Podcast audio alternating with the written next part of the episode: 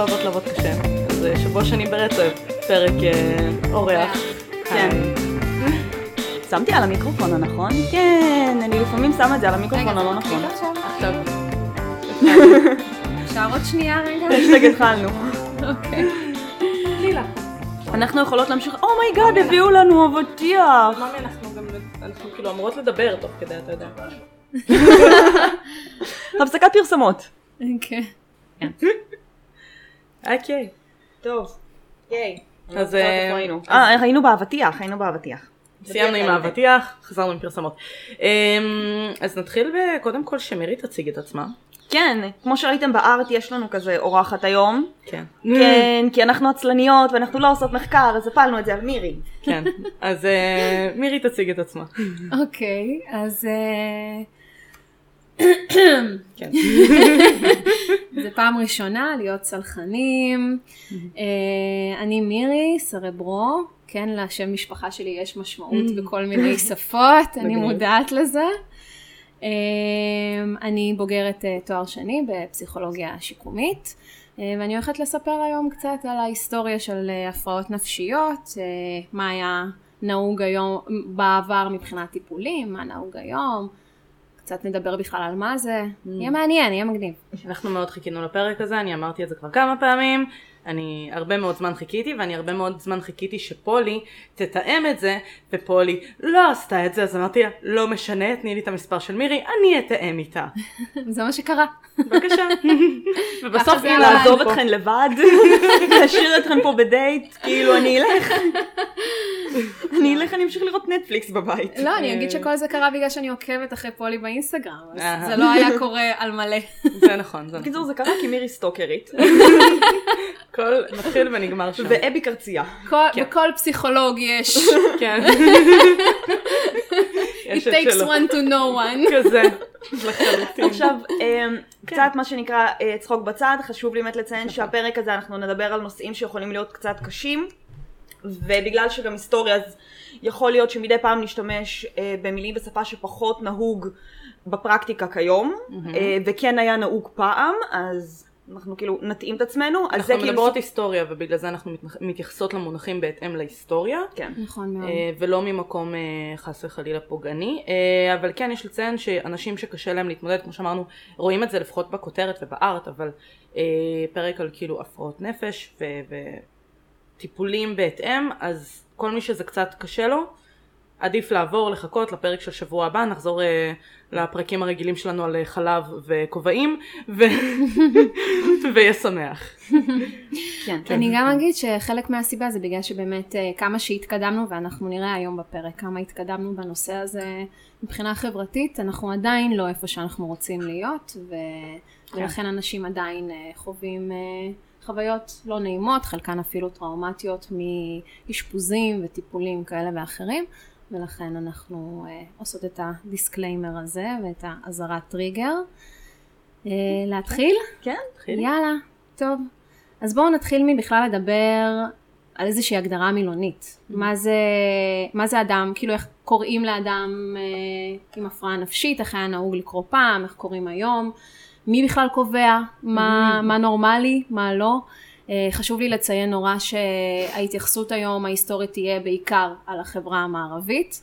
כן. אה, וכמובן שבמקומות אחרים, במרכאות שיגעון, אה, היה משהו אחר לחלוטין, עם התייחסות אחרת. אני אתן איזושהי דוגמה, נגיד הלוצינציות ודלוזיות בחברה המונגולית המסורתית, הייתה בסיס לאנשים שנחשבו עם כוחות מיוחדים. ו... והיו, אה, לפעמים אפילו הפכו לשמנים בחברה שלהם. היום מבחינה אה, מילונית מקובל להתייחס לאנשים אה, שסובלים מאיזושהי הבחנה של הפרעה נפשית כמתמודדי נפש. גם המונח הזה הוא מונח אה, שאנשים חלוקים אה, בו, יש אה, כאלה שקצת יותר מתחברים אליו ויש כאלה שמרגישים שזה מונח מכובס. גם אני נמצאת שם איפשהו על הספקטרום בכנות. זה נושא שקשה למצוא איזשהו משהו ש... כולם גם- יהיו בסדר איתו. שכולם יהיו בסדר וגם יתאר את המצב שהאדם שרוי בו מבחינה רפואית, מדעית, נכון, וכל דבר זו כזה. בעצם ו- יריעה מאוד מאוד מאוד רחבה של מצבים אה, נפשיים, אנחנו יודעים היום שיש כל כך הרבה מצבים נפשיים שנגרמים מכל כך הרבה סיבות, ולכן אנחנו uh, נתייחס לזה ב, בכלליות אבל בכבוד. עוד איזושהי דוגמה סתם ככה נחמדה על איך uh, החברה המערבית מתייחסת לזה לעומת חברות אחרות, אז נגיד צלמים ששוכנים בשבר הסורי אפריקאי, תופעת הדיבוק הייתה איזושהי דרך מסורתית לשחרר uh, מצוקות. Mm. כשביהדות שלנו כן. אנחנו יודעים שזה היה כאילו איזשהו uh, שד רע שמתנחל. כן, זה דיבוק זה. כן. בדיוק. אגב, אני אגיד שגם התמכרות לחומרים היא חלק מההפרעות הנפשיות, וגם mm-hmm. זה בעצם מקבל ביטויים שונים בתרבויות שונות, ואנחנו היום נתייחס לתרבות המערבית, כשלמשל יש בתרבות, בטח שמעתם מטיולים של חברים בדרום אמריקה, שיש תרבויות באמזונס ששותים איוואסקה והחיים mm-hmm. יפים. כן, זה הדבר הזה אוקיי? שלא זכרתי איך קוראים לו, כן, באחד הפרקים. אני לא זוכרת איזה פרק זה. באחד הפרקים לא זכרתי איך קוראים לו לאיוואסקה הזה. כן. כן, ולכן היום אה, פחות שואלים מה נורמלי ומה חריג, ויותר שואלים האם האדם חווה מצוקה.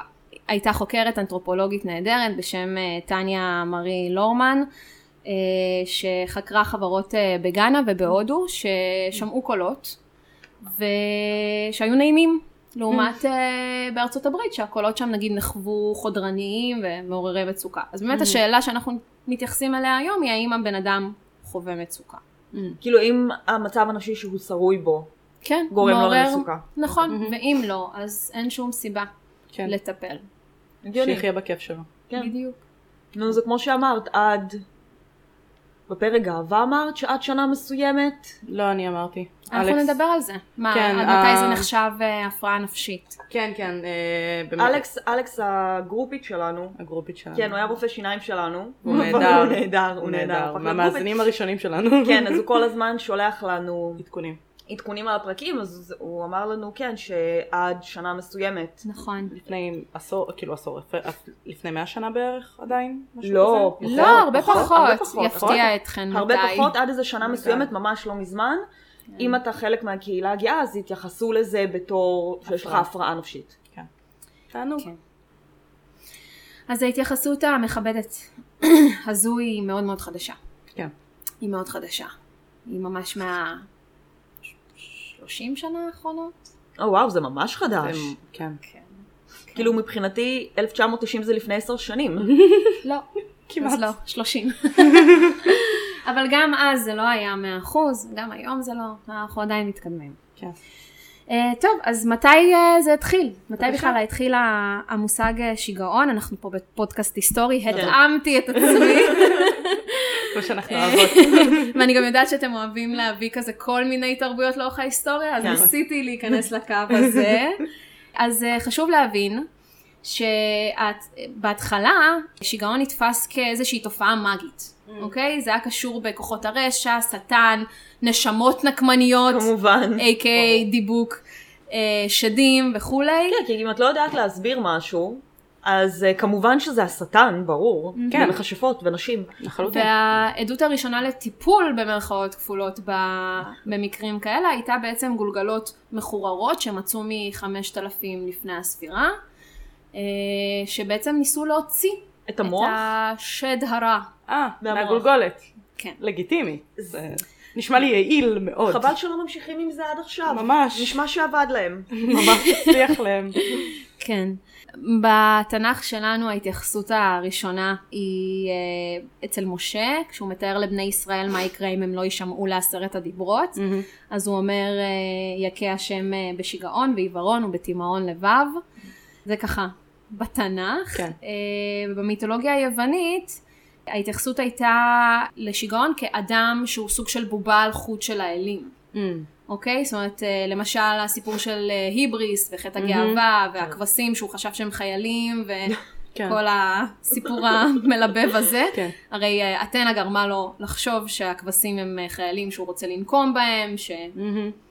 אה, גרמו לו להרגיש מושפל ושללו ממנו את גאוותו. כן. אז אה, בעצם ההזיה הזאת שהוא חווה היה סוג של בובה על חוט של אתנה. אה, היפוקרטס כמובן נאבק בזה וניסה להרחיק את ההפרעות הנפשיות מהתפיסה התיאולוגית לאיזושהי תפיסה רפואית וטבעית, הוא זה שדיבר על ארבעת נוזלי הגוף וזה קצת מגעיל, אני לא אפרט מה הם. מי שמכיר מכיר. אנחנו אבל- ננחש אחר כך לבד. אבל לזה שחוסר איזון ביניהם יכול לגרום גם למחלות פיזיות וגם Mm. למחלות אה, גוגל נפשיות. כן. לגמרי. נצרות. כן. אה, איזה כיף זה בנצרות. מה זה? הקתולית. אנחנו אוהבים נצרות. הכי כיף, אה, במרכאות כמובן. כן.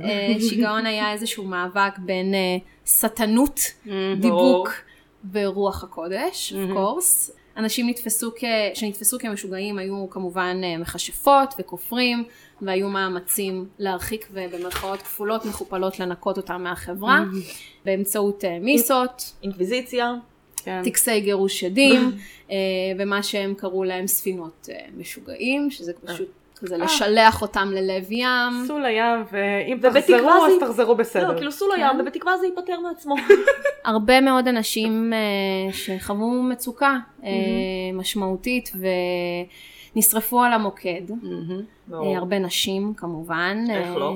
חשוב. ו- או נהרגו על ידי השכנים שלהם, או אנשים בקר... בקרבתם, כי נורא פחדו מה... מזה שזה מדבק, כן. או מסוכן.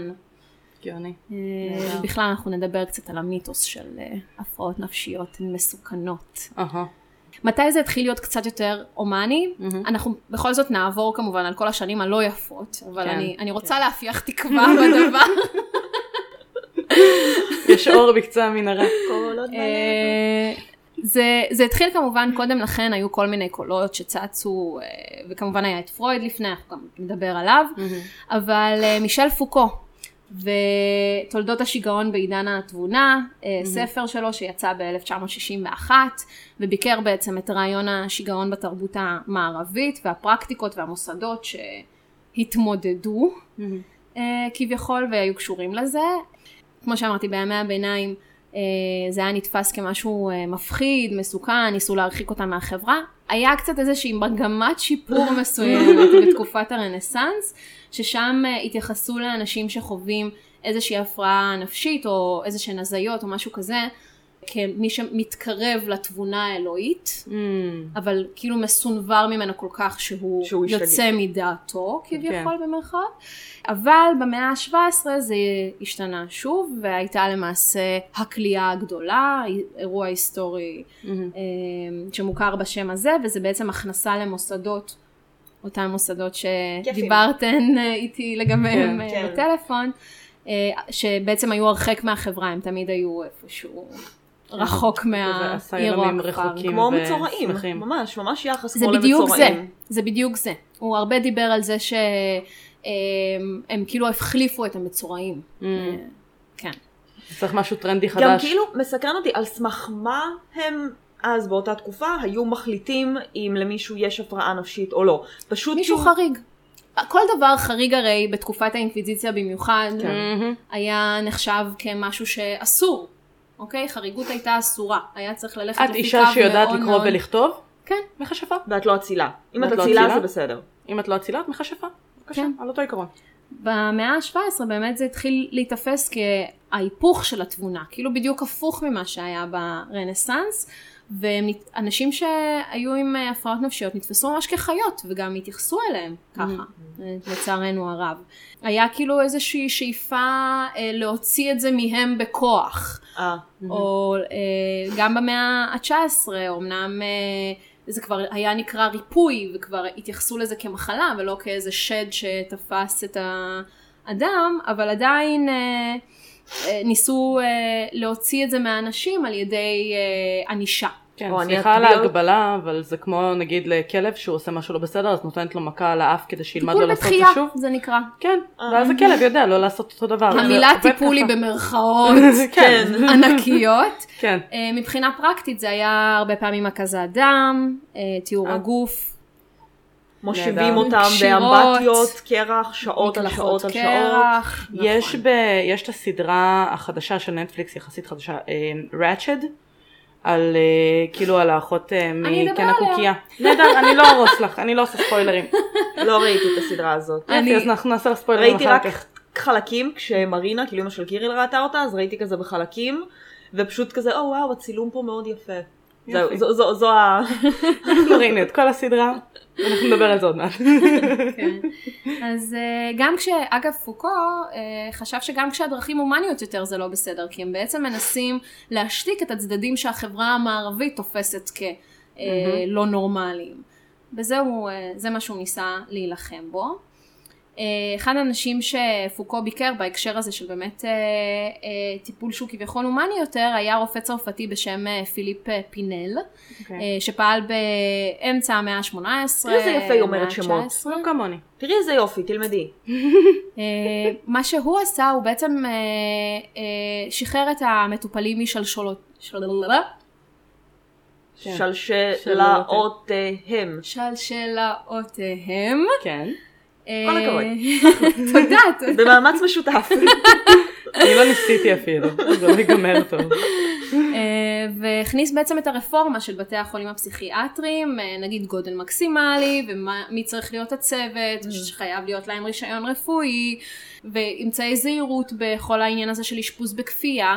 זה עדיין כמובן לא אמצעי הזהירות שנהוגים היום, אבל אה, זו הייתה איזושהי התקדמות, גם אותו פוקו ביקר. אה, בואו נדבר קצת על אה, רפואה פסיכיאטרית. אוי, תענוג. כן. מה ההבדל, אגב, יכול להיות שאני סתם כאילו יוצאת מפגרת עכשיו, הרי יש לך את הרפואה הפסיכיאטרית ויש לך פסיכולוגים. פסיכולוג יכול להיות גם פסיכיאטר, הפוך. לא. אני, אני פסיכיאטרים נותנים שואלת. תרופות. פסיכיאטרים הם רופאים שהם מורשים גם לתת כאילו תרופות. פסיכיאטר הוא רופא שעושה, אם אני רגע מדברת אה, בארץ, הוא עושה מסלול של רפואה ובסופו בוחר להתמחות בפסיכיאטריה. אה, פסיכולוג זה מסלול ארוך כמו רפואה, אבל בלי תרופות. אבל, אה, אה, שעושה, אבל מסלול אחר לחלוטין, שהמיקוד הוא באמת טיפול פסיכותרפי, אם כמובן בוחרים בהתמחות אה, קלינית, כן? זאת אומרת, לא, ס- לאו דווקא אה, חייבים לבחור בהתמחות, יש גם פסיכולוגים ארגוניים, חברתיים, תעסוקתיים, וכו' וכו' וכו'. בסדר? רפואה פסיכיאטרית. בעצם היא עולה באמת במאה ה-19, אה, המוסדות הפסיכיאטריים מכפילים את עצמם וזה ממש הופך להיות אופנה. אה, אוקיי. להיות כאילו פסיכיאטר. זה נהיה קטע, כאילו זה מדע שהופך להיות נורא אופנתי, המדע של אה. הפרעות נפשיות. ואפילו שיש אה, איזושהי, איזשהו שיפור מסוים בתחזוקת המוסדות הפסיכיאטריים עצמם, כמו שאמרתי מקודם, עדיין הפרקטיקה היא פרקטיקה של טיפול בכפייה. אז אה, לובוטומיה, אה, ראינו את זה ברצ'ד. אוי ואבוי. כן כן, נחנקת, לרגע. בצדק. כן. אה, אז נכון, היא באמת מופיעה הרבה, איך לקרוא לזה, בתרבות, אוקיי, כן. נכון? כאילו, בסדרות, בסרטים. יש ספר שקראתי, נקרא אישה בלבן. ספר שנכתב במאה ה-19, ספר כאילו נטו מהתקופה. כן. והמרכז בעלילה הזאת זה שיש מישהו שרוצה לקחת את הכסף של אשתו, הוא מתחתן איתה כדי לקחת ממנה את הכסף שלה, אוקיי. וכולא אותה במוסד כזה. אה. ואז כאילו איך מצילים אותה מהמוסד שהוא כלא אותה שם. האמת שהעניין הזה של לקלוא זה גם מאוד כאילו בספרות העתיקה זה מוכר אפילו בג'יין אר שזה נחשב לאחד הרומנים הכי נכון, כאילו כלואה מוכרים. במרתף, אשתו לשעבר. בעליית הגג. בעליית כן. הגג, סליחה. אשתו לשעבר הוא כלא אותה אה, כי הוא לא יכול להתגרש ממנה וכי נכון. כאילו יש לה כנראה איזה שהן הפרעות אז הוא פשוט כלא אותה בעליית הגג עד שבאיזשהו שלב כאילו היא השתחררה ושרפה את הבית ואנא ערף. ו- היה קטע, לא היה שמח. אז אז באמת זה היה תופעה לא קטנה, אם כתבו על זה כאילו ספרים, שבאמת היו, אה, זה היה מאוד קל באותה תקופה, בעיקר בחברה הזאת, שהיא היא הייתה באמת חברה מאוד מאוד פטריארכלית באנגליה של המאה ה-19, להגיד, אה, כן, נראה לי אולי שלאשתי איזושהי הפרעה, פשוט היו קולים אותה, לא היו בודקים, כן. לא היו... אה, לא הייתה דרך לבדוק. אני אוקיי, יכולה לומר אנחנו- לך שעדיין יש אנשים שמאמינים היום, כאילו מה זה מאמינים? אנשים שהם קצת יותר פרימיטיביים ולא ממש מאמינים בכל הפסיכולוגיה ומדע וזה, אה, שהם חושבים שאפשר להתמודד עם הדברים האלה, כאילו עם פשוט לכלוא בן אדם בבית. אה, אני. אומרת לך ממקור, כאילו ממקור ראשון שאני מכירה מקרה, שבן אדם שחווה איזושהי הפרעה, ופשוט כלאו אותו לבית במשך שנה, כדי, והאמינו שכאילו אחרי מאוד שנה זה יעבור. כן. ואחרי, ואחרי שנה זה בא- באופן מפ- מאוד מפתיע לא, לא עבד, ובסוף כן, פנו כאילו לפסיכולוגים, פסיכיאטרים, כאילו, מה שצריך כדי באמת להעניק טיפול ראוי. אז לא, אם תתעלם מהבעיה, היא לא תלך לשום מקום. זה המסקנה. איזה מזעזע. כן, כן. תענוג. אז מה זה בכלל אה, לובוטומיה שמופיעה, כמו שאמרתי, היא מופיעה בקן הקוקייה ובראצ'ט נכון. כהמשך של זה, וגם בבוג'ק הורסמן יש אזכור של זה, ו- נכון. ובוג'ק כן. הורסמן הם עשו לאימא שלו. ושאטר איילנד. לא אה, מכירה. לא ראית שאטר איילנד? לא. אוי, סרט מהמם, מהמם, מהמם, מהמם. מצאת את לא הגיל החתונה שלך. שגנבת? זה ההוא עם אה, דיקפריו. עם נכון? דיקפריו לא. ומרק רפלו, נראה לי זה של נולן. זה של נולן. זה של אוקיי. נולן, כן. סרט מעולה. אוקיי, נרשם. עם פלוט טוויסטים של נולן, כמובן. נרשם לי. אה, לא, זה סרט טוב, אני פשוט לא חובבת דיקפריו כל כך. אני לא סליחה מכל מי לא, לא, ששומע זה ו- לגמרי בסדר. ומעריץ. גם אני לא חובבת דיקפריו, הכי overrated, אני מצטערת. אבל אני מאוד אוהבת את נולן. כן, אני לא חובבת דיפ- דיקפריו בכלל. nope. כן, אז מה שאנחנו רואים באמת בסרטים האלה זה שאחרי ההליך הרפואי הזה, שתכף נדבר בכלל מה עושים בו, אה, שכמובן לא נהוג היום, כן, מן חשוב הסתם. להגיד, פחות. אבל לצערנו הרב היה נהוג עד ממש לאחרונה, אה, וגם לא באמת הוצא מהחוק כל כך. באמת? כן, רק מחוקי האתיקה. יש אה, מדינות מסוימות, שאגב ברית המועצות הייתה הראשונה בהן, וואלה. שהוציאו אותו מהחוק, אבל... וואלה, אה, ברית המועצות כן, מכל המקומות. כן. כן, כן. מדהים. וגם גרמניה וארצות הברית, אבל uh, שהוציאו אותו באמת מהחוק, אבל במרבית אירופה uh, הוא לא באמת הוצא מהחוק, הוא פשוט uh, מנוגד לכללי האתיקה. אז מה שאנחנו באמת רואים בסרטים האלה וכולי, זה שאנשים אחרי ההליך הרפואי, אני אומרת הליך רפואי בהרבה מירכאות, כן, כן. בעצם אה, הופכים לסוג של קטטונים, אוקיי? אם לפני כן הם היו באיזושהי סוג של סערה רגשית אה, שהובילה אותם גם להזיות אה, או דיבור מהיר, רואים אותם אחרי זה לא רק שהם רגועים במרכאות כפולות, כן. אלא הם ממש קטטונים, חסרי רגשות, חסרי תגובתיות. כמו רובוטים כאלה. כן. אה, וזה באמת הביקורת הכי גדולה של הסרט קן הקוקייה. כן. על ההליך הזה שעדיין היה אז בשנות ה-70, 77 הסרט הזה יצא לדעתי. אז אה, כן. אה, אז מה בעצם עושים? עשו. אה, קתחו חור בגולגולת. כמו אז. בחמשת אלפים שנה אה, לפני... כן, כן, כן. אה, איזה יפה לדעת שהתקדמנו מחמשת אלפים לפנהס.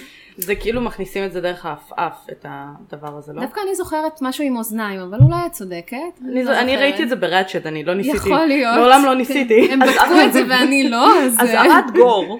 אז כן, סליחה. כן. וואלי לא טובה עם גור. אה, ובעצם הרסו את הרקמה שמחברת את האונות הקדמיות אה, על ידי הזרקת אה, אלכוהול פנימה. אה, אלכוהול פותר הכל. כן, פשוט. שרף את מה שהוא צריך לשרוף. מדהים.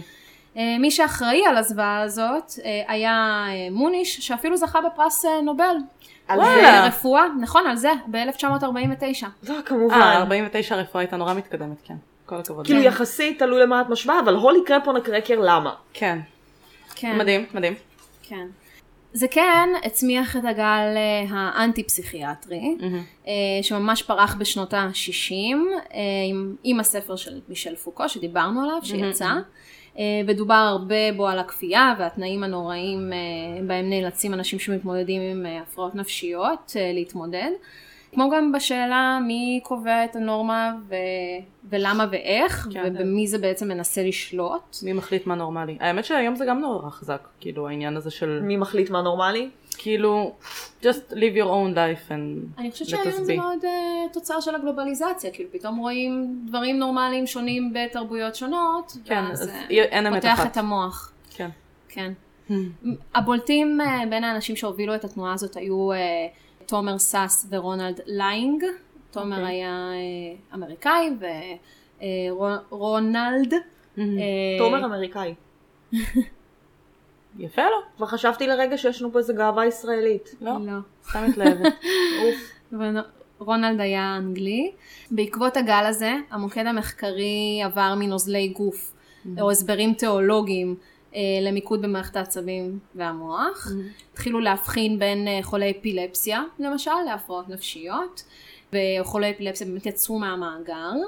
הם התבססו הרבה על אה, עבודתם של פסיכיאטרים בתחילת המאה ה-20, והתחילו להבחין גם בין- מצבים אה, אה, נפשיים פרמננטיים, קבועים, לבין זמניים. אה, ובשנות ה-80 הזרם הזה, האנטי-פסיכיאטרי, ממש התחיל להתאזן, והמיקוד באמת עובר לחוויית המטופל, חוויית החולה, אוקיי? התייחסות להפרעה מנקודת המבט שלו, ומתן דגש על האתיולוגיה, בעצם ההיסטוריה של המחלה, אני אומרת את זה במילים פשוטות. אבל שום דבר מזה לא היה קורה לולא פרויד. כן. אני רוצה לשמוע על פרויד כי אני לא מכירה מספיק, אני ואני רוצה נורא לספר מעוניינת. אנחנו לא ניכנס יותר מדי, בגלל שהוא... יש לו המון על מה לדבר. אני אספר. על הפוסט טראומה שלי מפרויד. בבקשה. כן, כן. עשיתי, כן, אה, בצדק. עשיתי ברף תחומי, מי שמכיר באוניברסיטת תל אביב, יש את הדבר הזה שנקרא רף תחומי, שזה בגדול חרטא, שאת לוקחת כל קורסים. מיני קורסים בכל נושא, כאילו את בוחרת שלושה נושאים, אה, ולוקחת כל מיני קורסים מהנושאים האלה. אז פולי הייתה צעירה וטיפשה, והחליטה לקחת פסיכואנליזה. מיסטייק נאמבר 1. אהה. פסיכואנליזה כקורס? כמה קורסים, כאילו, מבוא לפסיכולוגיה. לא, לא? זה נקרא, אה, זה הולך לך כאילו כמו הקבצים, את בוחרת שלושה הקבצים, אז היה לי אה, הקבץ ספרות, אה, היה לי הקבץ כלכלה, ואמר, כן, זה חרטא בשקל, כן, את לוקחת מלא קורסים שהם מה מוזר? on the surface לחלוטין. אה, לכל מה שקשור לספרות, אני מאוהבת כן. בכל דבר שקשור לספרות. את גם כתבת ספרים. אני עדיין כותבת, מאזינה, כן. אני מאזינה. עוקבת. אני בקשב, אני בקשב. וכאילו, שם לואו-קי- מרצה- לואו-קי אנחנו עושים פה מבחן למירי, עד כמה היא מאזינה לפודקאסט. אני מאזינה, בחיי שכן. כן, היה שם, לא באתי בלי הכנה. אני אפילו אעשה קריצה לפרק שלכם. אוי, נהדר. חודש הגאווה. טם. אז היה כמה קורסים גם בפסיכואנליזה, גם מאוד מאוד on the surface, מהמם. ובאחד הקורסים, המבחן בית האחרון שהוא נתן, אז הוא הביא לנו כזה, אוקיי, תראו את הסרטון הזה מהדרדסים, ותפענחו אותו בפרוידיאנית, ואני כזה, אני לא יכולה להסתכל על דרדסים יותר באותה צורה בחיים. באמת זה כזה, נשמע טראומטי. וקנאת הפין, ועוד כל מיני דברים כאלה, ואני כזה, אני לא רוצה להכניס את המושגים האלה כמו קנאת פין לדרדסים. בואו לא נהרוס את הדבר התמים הזה. לא, לא, לא. לא, ו- אבל הייתי צריכה לכתוב את העבודה הזאת והרסתי לעצמי את... את הילדות. אבל קיבלתי עליה בסוף כאילו איזה 80 ומשהו, אז, אז כתבת משהו בסדר. אז כתבתי משהו סבבה. זה היה שווה את הטראומת ילדות הזאת. לא זה לא. לא זה לא. כן, אוקיי. שלום. כן, אז פרויד. כן, פרויד. פרויד. אה, טוב, אז ברח. ברור שהוא ברח, אני מחצתי אותו. אפשר לנתח את זה פרוידיאנית. אני קצת חוששת. בואו. לא, לא. אבל. אנחנו לא לא. עושים את זה יותר. חשוב להגיד, לא לפני שאנחנו מספרים, שפרויד עבר עשרות אלפים גלגולים. ואנחנו לא, זה לא מה שהיום. בסדר? אוקיי. אנחנו נספר, זה היסטורי בכל זאת. כן, כן. אה, טוב. אז אה, בסוף המאה ה-19, תחילת המאה ה-20, אה, מתחילה בעצם להתפתח הפסיכואנליזה דרך הכתבים של פרויד. רוב הכתבים של פרויד זה למעשה מקרי טיפול, אוקיי? הוא מתאר מקרי טיפול. הוא עצמו היה רופא, הוא היה נוירולוג אוסטרי, שעסק בהיסטולוגיה של מערכת העצבים, אה, והמאמר הראשון שהוא פרסם היה בכלל בנושא של מיניות של צלופחים. מדהים. אני ממש אוהבת את הפאנפקט הזה. מיניות של צלופחים. כי אפשר באמת אותי. כאילו, לא זה נשמע רציני לחלוטין אבל זה עדיין נורא נורא מצחיק. מיניות של צלופחים. אה, באותן שנים הטיפול היחיד בדיבור שהיה נהוג אה, מהפרעות נפשיות היה היפנוזה אה, והוא התייחס להיסטריה ונוירוזה של אה, נשים זה גם מה שפרויד אה, התייחס אליו בעיקר אבל אה, פרויד זיהה שזה לא עובד. וואלה, מדהים. הלם. כן. אה, והוא החל אה, לחשוב על אה, טיפול בשיחה. אה, שכ- שכיבה על אה, הספה. אה, עם הגב למטפל, אה, אוקיי. כדי שהמטפל יהיה טבולה ראסה, אוקיי? לוח חלק, אה, ויהווה סוג של מושא השלכה, אה, ולא סובייקט בפני עצמו, אוקיי?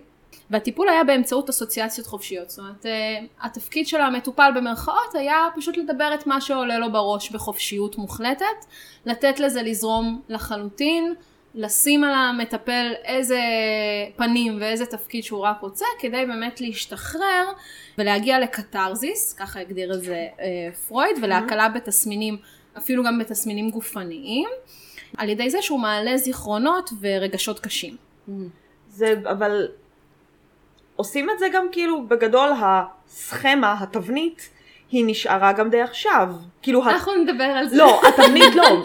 תחשבי על זה, לא, סתם, כאילו, את באה לטיפול פסיכולוגי, ואני כאילו זה. פסיר- זה טיפול בדיבור, ללא ספק. כן, זה טיפול בדיבור. כמובן את- שהוא גלגול של הטיפול של פרויד, כן. זה לא נראה ככה. כאילו התבנית היא זה שאת באה ומדברת ומנסה להבין מה הבעיה, לפתור אותה, מאיפה היא נובעת וכל מיני דברים כאלה, כאילו, אה, כן, זה תלוי בגד- בטיפ- בגדול בטיפול. מאוד, בגדול זה מאוד. תלוי בטיפול, יש היום הרבה גישות טיפוליות שונות.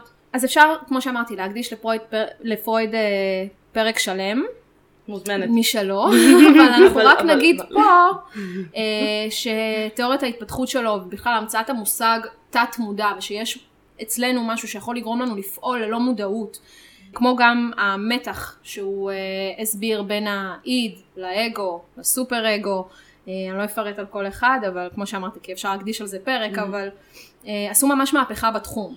אה, והתחילו לבסס את הרעיון לפיו הפרעות נפשיות יכולות להיות נחלת הכלל ולקרות לכל אחד. אנחנו יודעים שההתמקדות של פרויד הייתה בנוירוזות של נשים, אבל, ולא, ואגב גם לא בפסיכוזה.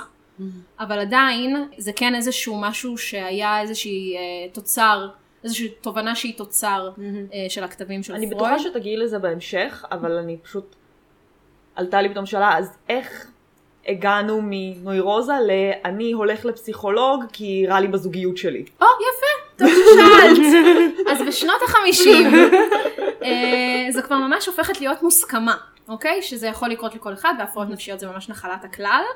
אה, ומתחילה להיבנות קלסיפיקציה של אה. הפרעות נפשיות, אה, אוקיי? אוקיי. ונבנה מה שנקרא ה-DSM, שזה ספר האבחון הפסיכיאטרי, Mm. אה, שמפורסם לראשונה ב-1952. אז הוא כולל רק 100 עמודים, יש יחסית מעט הפרעות נפשיות. היום זו הגרסה החמישית שלו, היא פורסמה ב-2013, כן, שזה רק ממש ב-2000, כאילו, ממש כן. לא מזמן. נז- נזכרו. לא, זו הגרסה החמישית, יש כן. לציין, והיא כבר כוללת 947 עמוד. או וואו. או, איזה יופי. אוקיי, זה אז כמו, לא... רגע, זה המקביל של ה- מה יש ברפואה? מרק? מרק? מרק? אה, ברח לי השם שלו. יש ספר גם מקביל כזה, כאילו של רפואה שמפרט את כל, כל, כל המחלות. אה, לאב... אם אלכס יכול להחזיר לנו אה, תשובה בפרק הבא. כן, ל- לאבא שלי היה את הספר הזה בבית, זה היה איזה 1500 עמודים, האישית יונות, ספר כזה שמן כבד. אגב, הוא לאו דווקא מקביל, כי כנראה שנכללות, נכלל בו פרק פסיכיאטריה, אה, אוקיי? פשוט. ה-DSM הוא התמקדות ספציפית אה, בפסיכיאטריה, יש שם את כל ההבחנות, כל המחקרים אה, בנושא של ההבחנות אה, שנערכו לאחרונה. יש שם המון המון מידע. כל הזמן משתנה, הוא כל הזמן משתכלל, למשל, קריצה קריצה, כן. הומוסקסואליות אה, ירדה ממנו בד... אחרי ה-DSM 3, זאת אומרת ב-DSM 4 היא כבר לא הופיעה. כהפרעה ובצדק, נפשית, כן. נכון, נזכרו. ויש עוד הרבה מאוד אה, שכלולים, דברים שירדו, דברים שהתווספו, זה עוד לא מושלם, כן. אוקיי? זה עוד לא מושלם. אה, זה כן הוליד את המחקר הנרחב בתחום, נגיד את השאלה על תורשה וסביבה, שבטח שמעתם כן, אה, לא כן. מעט. היום אגב מקובל לחשוב שמדובר בשילוב, כן. אוקיי? שיש איזשהו, שהתורשה מייצרת איזשהו טווח פוטנציאלי, ואז הסביבה ממקמת על הטווח הזה. יודעים היום שזה לא גן אחד, אין כבר את האימא עם הסכיזופרניה ויש לה גן סכיזופרני שהיא יואו, מ- אז מ- אוטומטית מורישה. כן. זה לא מה שקורה, כן. זה כמה גנים ושילוב אה, של כמה באמת דברים שיכולים אני בטוחה להוביל. גם שה-MRI, כאילו סריקות מוח, גם מאוד עזרו בתחום הזה. בכלל, יש הרבה מאוד אה, התפתחות בתחום הזה מבחינה מחקרית, והיום הוא תחום מחקר מבוסס מחקרית. כן. אגב, מבוסס מחקרית, זה הוליד גם מחקר נרחב על תרופות, שגם הן משתכללות כל הזמן. התרופות הראשונות גרמו לתופעות לוואי איומות, כמו למשל אה, לקות מאוחרת, זו תופעת לוואי מאוד מאוד מאוד קשה, שעשתה שינוי מאוד גדול בנראות ובקוגניציה של האדם. אה, יופי. זה היה נראה, אם תעשו גוגל על תמונות, לא נעים, אזהרות אזהרות. או שאל תעשו גוגל על תמונות. גם אה, באמת התרופות הראשונות גרמו לירידה בקוגניציה ובזיכרון. היום עדיין יש תופעות לוואי, למשל יש עלייה וירידה במשקל, זו תופעת לוואי מאוד מאוד נפוצה, אה, אבל פחות. ובשנים האחרונות תרופות פסיכיאטריות גם הופכות לנחלת הכלל, והשיימינג כן. אה, שלהן והסטיגמה סביבן מתמתנות, אבל כמובן שיש עוד דרך לפנינו. כן, תמיד.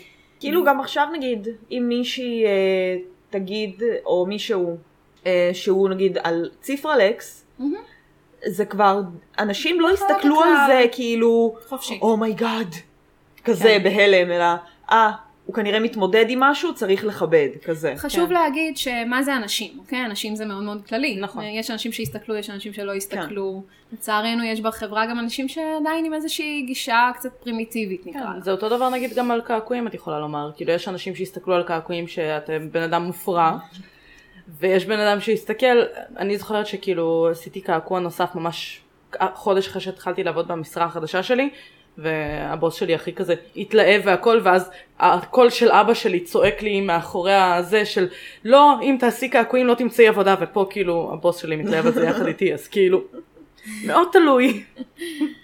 אוקיי, אה, וגם זה הוליד אה, מחקר אה, פסיכודיאגנוסטי, אה, שזה בעצם אבחון של הפרעות נפשיות באמצעות טסטים שמוכחים מחקרית, אוקיי. ומהווים חלק נכבד מהתואר, חלק לא פשוט מהתואר, צריך תמיד לח- שומעת לחפש, אה, את הכאב בקול. אבל גם לחפש כזה sad suckers, לנסות עליהם את הטסטים האלה. בא לך להיות אה, זה? בא לך- שאני אעשה לך ניסויים? וואי? אני מתה על כל השאלונים אבל האלה. הם נהנים מזה, אני זהו, זה. מעניין. אני גם עשיתי את זה לפני עשיתי כן. המון. אני כאילו בשנה א' של הלימודים עשיתי כל כך הרבה ניסויים כאלה. אה, כל מיני ניסויים קוגנטיביים שפשוט מימנתי לעצמי כאילו איזה 1800 שקל רק מניסויים כסף כיס ללכת לטיולים כן, בחו"ל. כי את באה כזה, עושה כאילו. איזה שאלון, קחי 15 שקל, ואת כזה, כסף לקפה. לא, לא, זה משהו אחר לחלוטין, אבל. אז לא, יש... זה ניסויים פחות זה כאלה. מחקרים, ויש גם, אנחנו מחפשים, ב- נגיד בתארים השניים, כשאנחנו מתחילים כאילו להתעסק בפסיכודיאגנוסטיקה, אנחנו צריכים כאילו להתנסות בטסטים האלה שמאבחנים, אה, אז אנחנו מחפשים מתנדבים, בדרך כלל זה לוקח איזה שלוש שעות, אבל זה מלמד הרבה על עצמך. כן. אני מתה על הדברים האלה, נגיד, ישבנו עם נגיד קירי. רורשך עושים עדיין. לפעמים. אני זה מתייחסת כן, זה לזה. כמו שאלוני בספיד פשוט. אז יש אה, לא בספידי, יש לנו מבוסס אה, מחקרית. כן, שאולי אה, שנקרא- באמת עם תובנות ולא איזה דמות את ממולן. כאילו. הלו, כן. אתמול אני עשיתי שאלון עם גם קצת באספיד. פחות שאלות, שנקרא MMPI. כן. אני עשיתי אתמול שאלון זה. באספיד, ויצאתי שאני ארס אל המלחמה, ואת לא תגידי לי. ואני ניתוח גם... אופי ואני, עמוק. ואני גם מולן. את גם אני מולן. תמיד יוצאת המבורגר. מה נשמע עם זה? ואני צמחונית בכלל. לא משנה מה, which food are you? אני עם, למה? איך זה. אולי בספיד אומרים לך שהטבעונות לא בשבילך. קציצה. באספיד רוזמים, רוזמים, רומז- רוזמים, רומזים. שאת קציצה. בבקשה. זה עצוב ממש, אני לא פציצה. לא, אני לא. בסדר. אם האינטרנט אמר, האינטרנט לא טועה. האינטרנט יודע הכל. זה גם נכון. האינטרנט גם אה, מתנגד חיסונים, הכל בסדר. וכדור הארץ שטוח. כן. כן, האם. זה נחשב הפרעה נפשית? לחשוב שכדור הארץ, כאילו, לא חושבת. לא. להאמין כיף כאילו, להם עם האם זה, זה הם לא מעורר סובלים. מצוקה? זה לא מצוקה, כיף להם עם זה. הם נהנים. למדתי השכלנו. כאילו אם את עד כדי כך מאמינה בתיאוריות קונספירציה, בקטע דרמטי, אבל הם מאוד במצוקה. אני. מרגישה שיש לך בן אדם בראש כשאת שואלת את השאלה הזו. לא. כאילו באינטרנט. לא מכירה כמה- אותם כמה אישית. אנשים מהאינטרנט. בכל מקרה, כן, היינו על אה, דברים אה, ענייניים וחשובים. כן. אה, התחלנו באופטימיות, נכון? בזה שזה באמת הוליד כמה דברים לא רעים בכלל. ואנחנו נמשיך באופטימיות הזאת ונדבר קצת על פסיכותרפיה. אז פרויד נחשב כאבי הטיפול הנפשי, יש בזה מן האמת, אם כי כמו שאמרתי לכם היום טיפול נפשי לא נראה כמו הפסיכואנליזה הקלאסית של כן. פרויד. אה, בגלל- כריאקציה אליו באותה תקופה מתפתח הבביוריזם, תנועה אחרת לחלוטין, שחוקרת התנהגות, אה, וגם היא מתפתחת וגדלה, זה שתי אה, תנועות שמתחילות להתפתח. יש פה חתול חמוד כן. שהצטרף אלינו. הוא הוא בא והולך, הוא בא אני והולך. לא טיפוס של חתולים, הייתי אולי צריכה להגיד את זה לפני, אבל כן. הוא ממש חמוד. הוא הוא קציצה. הוא טיפוס של אנשים שהוא מכיר. Mm. אז פולי הפכה לבת בית פה, אז עכשיו הוא לא מפחד ממנה, אבל אה. היא מתחילה להציק לו והוא בורח. כן. קציצה. יש לי גם ריח של כלבים עליי תמיד, זה לא- אה. תמיד מגיבים עליי לא טוב. אה, אז בעצם זה באמת אה, זרם שמתפתח, שני זרמים שמתפתחים במקביל. שתי הגישות האלה עוברות מלא גלגולים, הפסיכואנליזה של פרויד הופכת לאט לאט לטיפול הדינמי שיש היום, דרך אה, אנשים נהדרים כמו מלאני קליין, ויניקוט, ביון ועוד רבים וטובים, והבהביוריזם הופך לאט לגישה הקוגנטיבית ולמה שהיום קוראים לו טיפול CBT, Mm-hmm. אה, שהוא יותר מיקוד בסימפטומים ופחות באתיולוגיה של ההפרעה Mm-hmm. הנפשית, זאת אומרת בהיסטוריה האישית.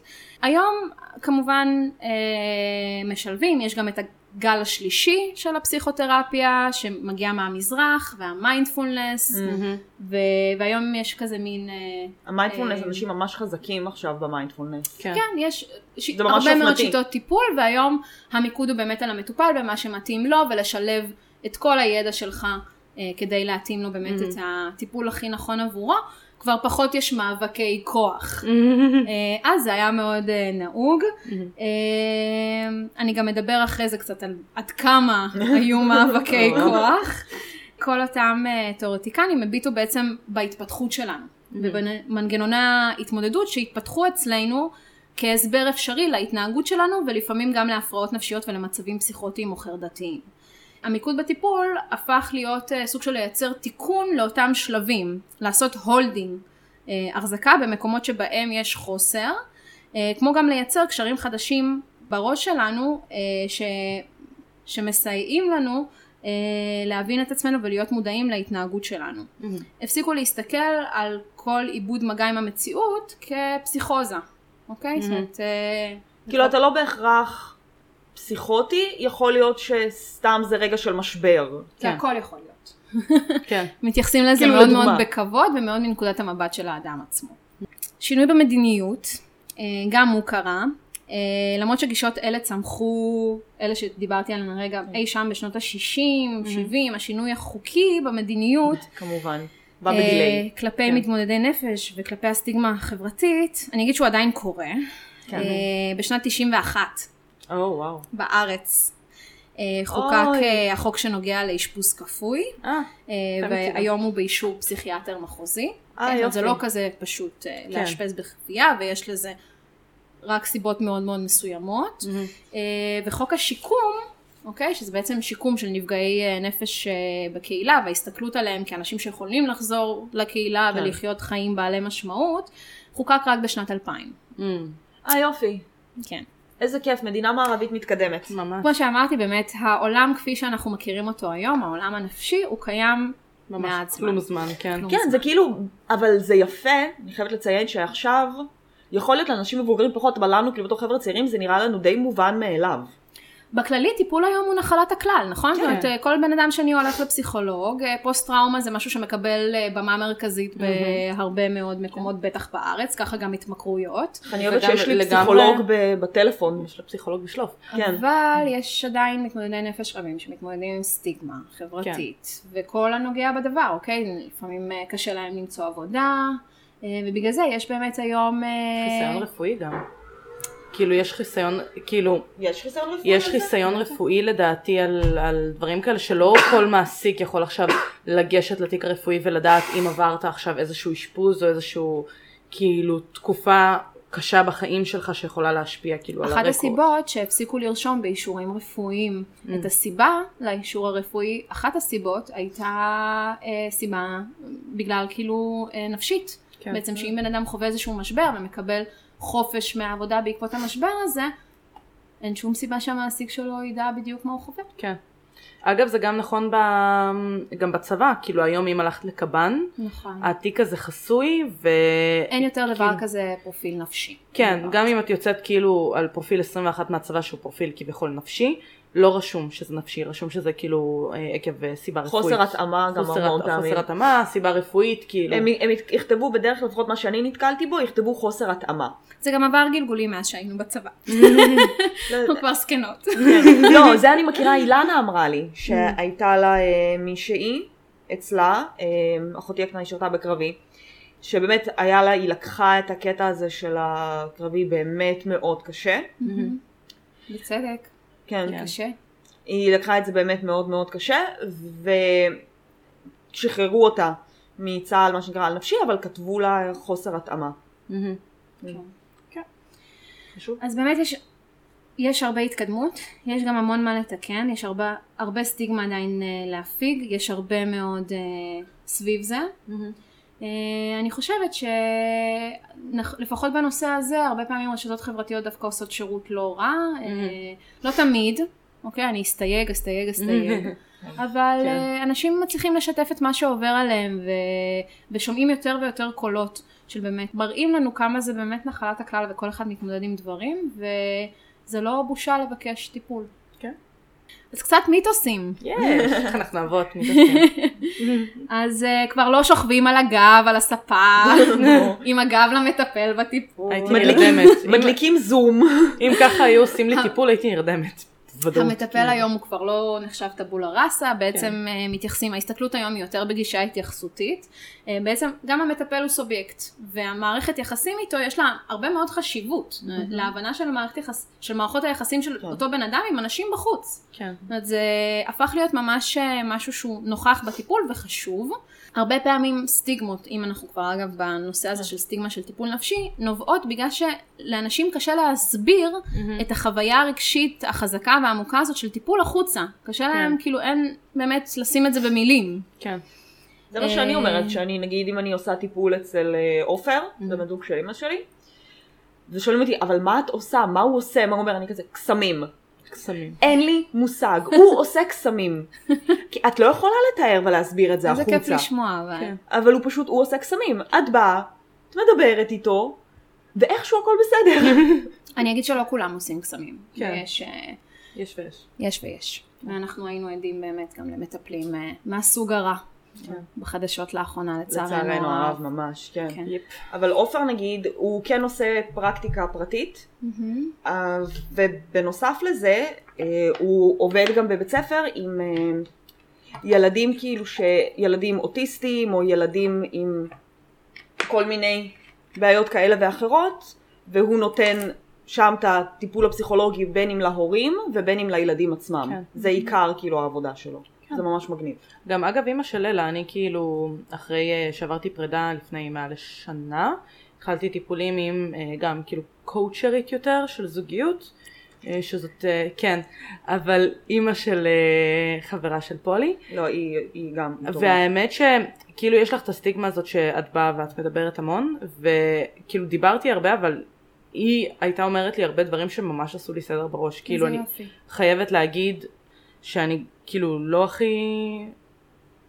לא האמנתי. האמנתי בקואוצ'רים, אבל ספציפית גם בגלל המלצות של פולי ושל עוד חברות שעברו איתה כאילו תהליך. יש אנשים מוכשרים. כן, היא ממש סידרה לי את הראש. אני אגיד אבל, אה, זה איזושהי אמירה אישית שלי, ולא חייבים כמובן לקחת אותה, אבל אני חושבת שזה מאוד מאוד חשוב mm. אה, להגיע למטפל עם אה, מספיק ניסיון ושנות הכשרה. כן.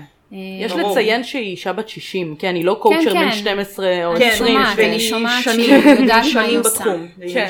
אני שומעת שהיא יודעת מה היא עושה, זה מאוד מאוד חשוב, כי באמת היום, אה, סליחה שאני אומרת את זה בבוטות, אבל כל בן אדם אה, שני וחמישי מחליט שהוא ממציא שיטת טיפול, כן. שבדרך כלל נוגעת לחוויה האישית שלו, אגב, הוא יכול להיות, עבר איזושהי חוויה מאוד מאוד מעצימה, מאוד חשובה ומשמעותית לחייו.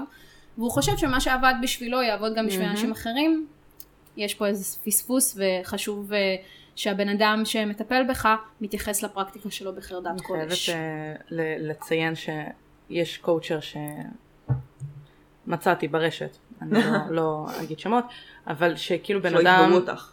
לא, לא יתבעו אותי, אבל בן אדם בן 20 ו... לא יודעת, 5, 6, 7, שעשה סדנאות קואוצ'ינג להורים איך לטפל ולגדל את הילדים שלהם. בן אדם לא נשוי, בלי ילדים.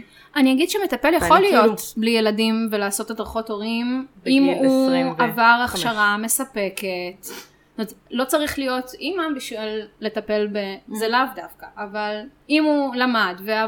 ועשה תואר ראשון, שני, לא, לא. קורסים לא. מספיקים, אני הולכת עכשיו להתמחות של ארבע שנים, כאילו כן.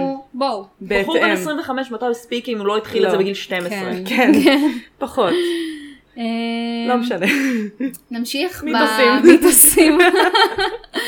כן. אה, פסיכואנליזה היא לא כולה יצירה של אדם אחד, mm. אוקיי? פרויד הוא לא האלוהים שלנו, אנחנו לא מתפללים אליו, אין לי פסלונים בבית. חבל, חבל, אה, הוא כן אגיד שהוא כאדם החזיק את הפסיכואנליזה מאוד קרוב לחזה. Mm. אוקיי? ואפילו גירש תלמידים שחרגו קצת מהדוקטורינה שהוא ייסד והנחיל, כמו למשל יונג. כן, היה לו ביף עם יונג. כן, כן, יונג הכניס קצת מהבודהיזם, והוא דיבר על מודע קולקטיבי, ופרויד אה, הדיח אותו, מה שנקרא. אתה מודח. אה, עשה לו קנסל קלצ'ר. אה, ככה שהתפתחויות ורעיונות מק- מקוריים שהיו בתקופתו של פרויד נרשמו קצת כמו הערות שוליים על הכתבים שלו, ופחות כרעיונות מקוריים משל עצמם. אז כמובן שזה לא נכון, וזה באמת פסיכואנליזה יציר כפיים של הרבה אנשים חכמים, אה, אבל ללא ספק, כאילו פרויד היה גאון, כבודו במקומו מונח. כן, כשהוא נפטר, זה אפשר, פתח. כן, לאנשים רבים וטובים, תלמידים שלו לפרוח. אה, ביניהם אה, הזכרנו כבר את מלני קליין וכולי. אה, תבחר את המורה שלך טוב, מה שנקרא. כן. היום העבודה הקלינית לא כל כך דומה למה שפרויד עשה. Mm. לא, הרבה מאוד מהרעיונות שלו קיבלו ביקורת, כמו למשל דחפים יצריים ותסביכי דיפוס ומין כן. ותוקפנות ושלבי התפתחות ולהיתקע בהם. והיסטריה נשית. זה עבר אה, ב... עבר. המשגה. אני רשמתי את המשפט הזה. הוא היה כתוב אצלי. כי זה נכון. של הביצ'ס וקרייזי. זה מה שהוא ניסה לטעון פה בעצם. כן. תראי. זה עבר המשגה. אגב, אגב, אגב, אגב, כן. תנועת הפמיניזם Mm. מאוד הפרטה את הפסיכולוגיה, אוקיי? זאת אומרת, הייתה שם ממש הפריה הדדית, נטשו את ההשקפה הפטריארכלית והמתנשאת של פרויד, אה, והיה הרבה מאוד התפתחות שקרתה בגלל ביקורות פמיניסטיות. Mm-hmm. אוקיי? ובגלל שהרבה מהתלמידות שלו, כולל הבת שלו, הם אלה שהמשיכו אותו. אה, אמ, זה מיתוס שעבודה פסיכודינמית היום היא לא באופנה. יש נטייה לחשוב היום שטיפול כאילו שבאופנה זה כזה טיפולים קוגנטיביים קצרים, ממוקדי סימפטומים. זה גם לא נכון להגיד שאלו מבוססי מחקר ואלו לא. זה כן חשוב מי מטפל בך. אגב השיחה שלנו כן, מקודם, אוקיי? וכן, אני- זה גם, לא, זה גם קצת מיתוס אה, לחשוב שאתה יושב מול מטפל אה, מתנשא שמשתמש בביטויים ואיך אתה מרגיש עם זה? וכל מיני שאלות כאלה, נכון. ומהנהן הרבה? כמו. כלב על הדשבורד. אה, המטרה היא כמובן להנגיש אה, את החוויה שלך, לעשות שיקוף, לדבר במילים של המטופל, זה חלק מאוד מאוד גדול ממה שאנחנו למשל כסטודנטים לומדים. כן. המטרה בסופו של דבר היא המטופל, כן. לטובתו, אה, ולא לצאת האיש הכי חכם בחדר. פחות, כן. אם אתה רוצה לצאת האיש הכי חכם בחדר, לך אל תהיה מרצה. כן, אל תלך להיות פסיכולוג קליני. אגב, אין שום בעיה, אפשר לתת ביטוי למקום הזה שלך ולהיות מרצה, כן. וגם לטפל ואפשר לתת ביטויים לחלקים אחרים בך. אוקיי, כולנו אוהבים קצת את הטפיחה הזאת על השכם, כולנו אוהבים קצת להתנסה על אחרים לפעמים, כן. לא בחדר הטיפולים. מהמם. אני כשראיתי אחד מהסרטונים על האסיילומים, הייתה שם איזה גברת סופר מגניבה, אוקיי.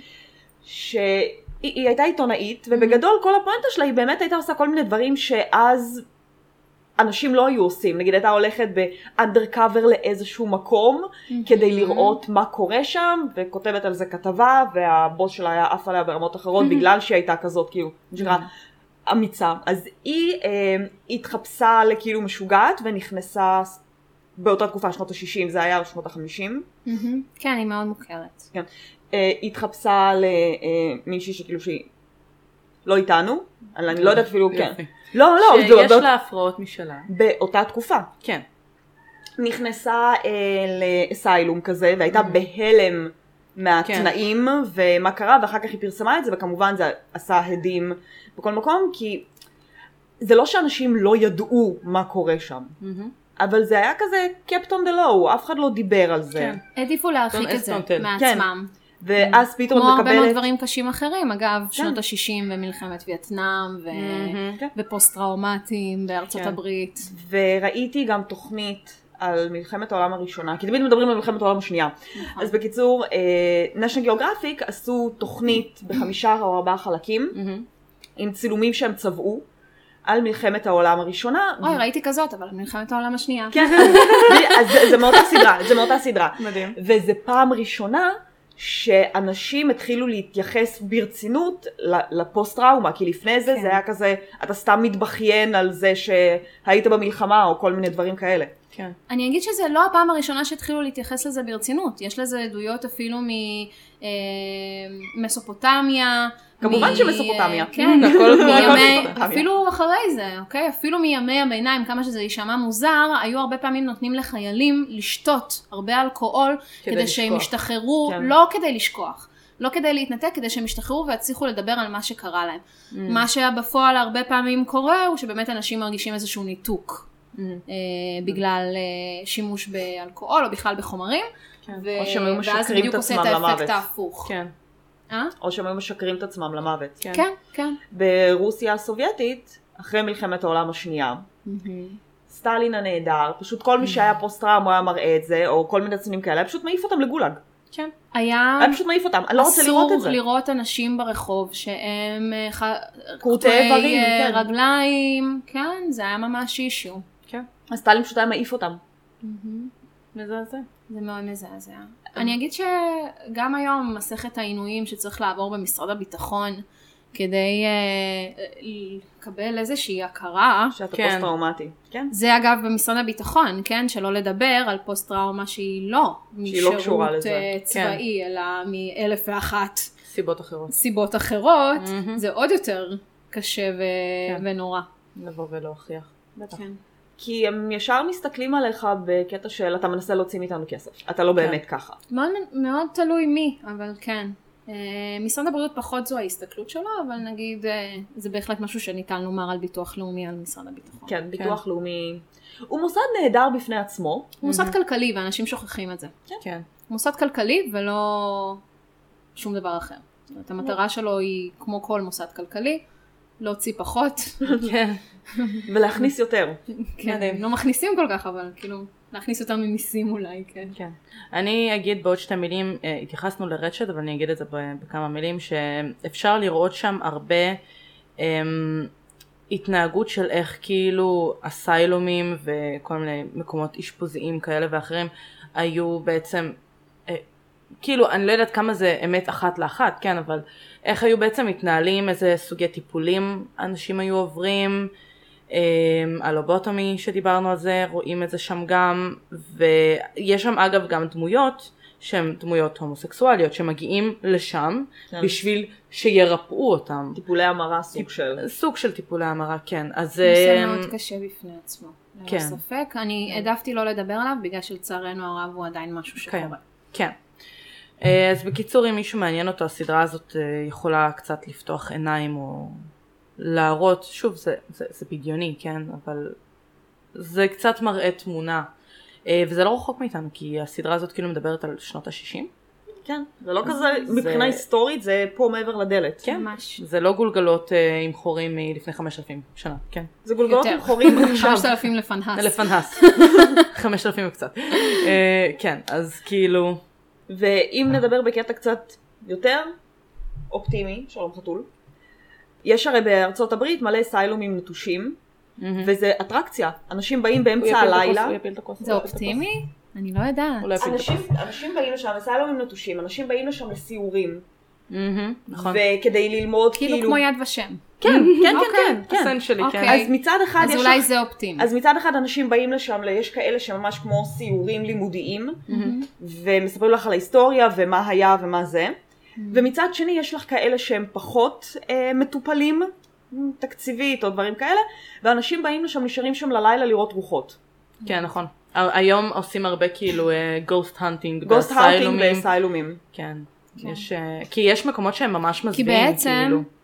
אגב לא הזכרנו את זה, אבל אנשים היו לא יוצאים משם, כן? זאת אומרת זה היה ממש אה, for life, היית מגיע למוסדות הפסיכיאטריים האלה וזה היה for life. כן. אה, בין אם זה היה life קצר או ארוך. היום כן. מאמינים בשיקום מאוד. נכון, היום אחד הדברים באמת שקרו, אגב בעקבות אה, חוק השיקום, זה שיצאו הרבה מאוד אנשים שהיו שנים על גבי במחלקות פסיכיאטריות, והם פתאום אה, יצאו לקהילה, לקח זמן שבנו מערכת של ספקי שירות שיכולים בעצם לספק כל מיני שירותים בתחומי התעסוקה והחברה והדיור שבאמת ייתנו מענה ויעזרו להם להשתקם ולחזור חזרה לחברה אבל בהתחלה הם כזה קצת נפלטו מהמערכת החוצה.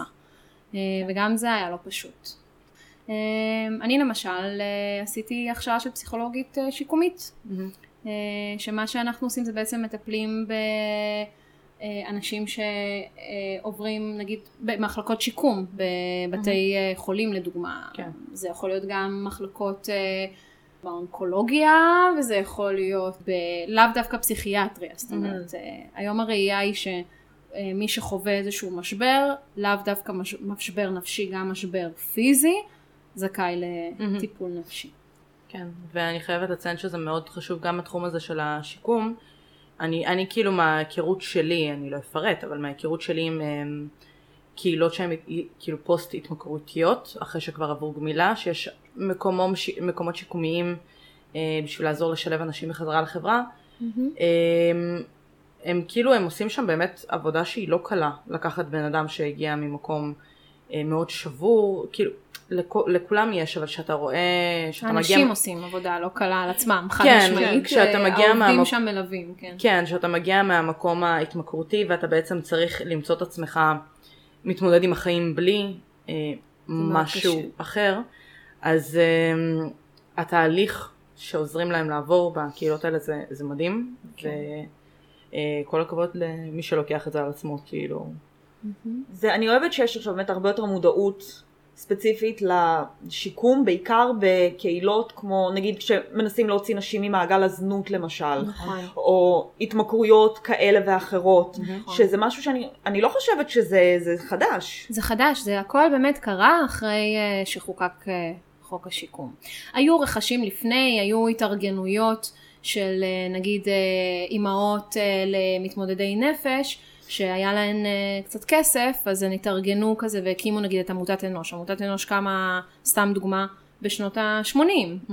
אוקיי? אבל, אבל חוק השיקום as is קרה בשנת 2000, ואז באמת זה כמובן פרח לך... והכפיל את עצמו. עכשיו כן. יש לך המון, את יכולה גם ב- להרים טלפון ולדבר עם מישהו בער"ן, ער"ן קוראים להם, ער"ן? כן, יש כל מיני. אגב, כן. קווים חשוב לציין. כן. כן. יש, היום יש קווים גם בקופות חולים. Mm-hmm. אוקיי? אה, יש אה, אה, שלוש שיחות שניתן לקבל. זה כמובן יכול לתת מענה נקודתי, ספציפי, זאת אומרת לא הייתי קוראת לזה טיפול פסיכולוגי, כן? כן. זה... אבל ש... לפעמים אבל זה, זה מה שאנשים צריכים באותו הרגע. לפעמים זה מה שצריך באותו הרגע. חד משמעית. היה לנו ב... בעזריאלי הם הביאו לנו. בעזריאלי, בתקופת הקורונה. בתקופת הקורונה שהיה ממש mm-hmm. לחץ הזה הם הביאו לנו, כמה זה היה? עשרה טיפולים מסובסדים עם... פסיכולוג. וזה כאילו באמת זה היה גרושים, זה היה גרושים, בדרך כלל הרי טיפול פסיכולוגי עולה לך במינימום 350 שקל, בפרטי, בפרטי, חשוב לציין, בפרטי עולה איזה 350 שקל לטיפול, וגם זה משתנה, כן, זה כאילו מה שאני בדרך כלל נתקלת בו, נגיד עופר לוקח המון, כי עופר עושה קסמים, כי עופר עושה קסמים אבל הוא באמת, הוא באמת מעולה בעבודה שלו, אבל שם הם הביאו באמת במחיר מצחיק כאילו באיזה כמה זה איזה 80 שקל לטיפול וארבעה טיפולים בחינם. כן. וואו איזה יופי. כן. אז אה, אין, אין כאילו חשוב כאילו לא יודעת אני חושבת שזה כבר מובן מאליו ממה שדיברנו פה אבל חשוב לציין שאין בזה לא בושה ולא נכון.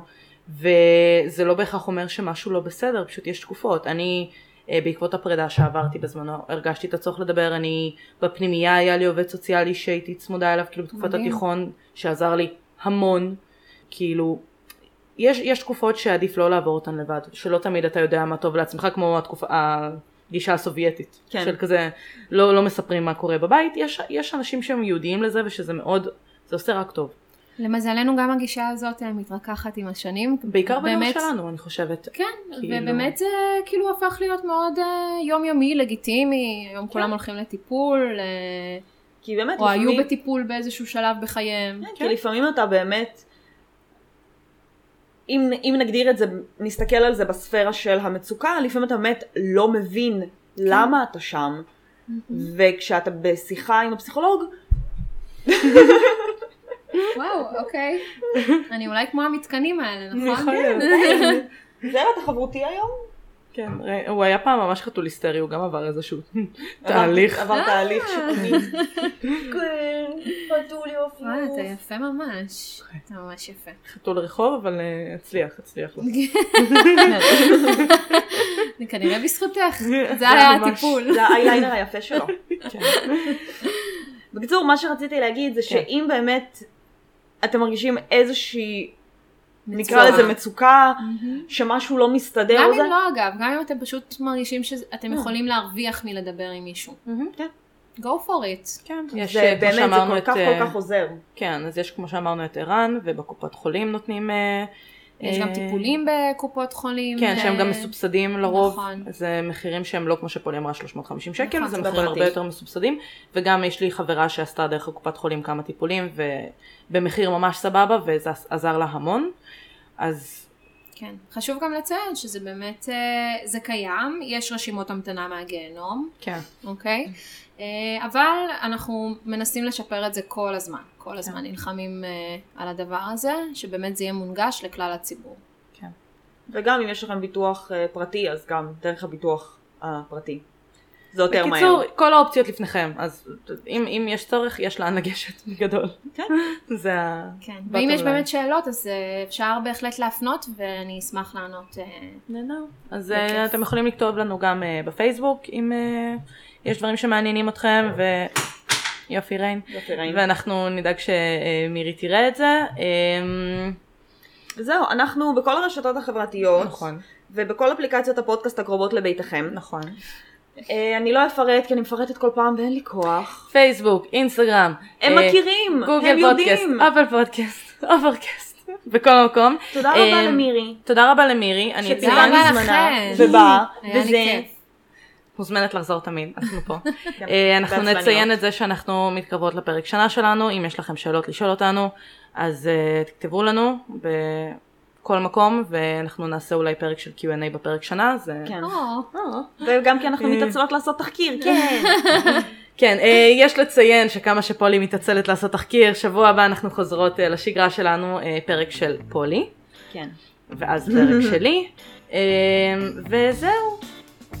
וזהו, ותהיו חזקים. וזהו, את עצמכם, זה הכי חשוב. חשוב. ביי.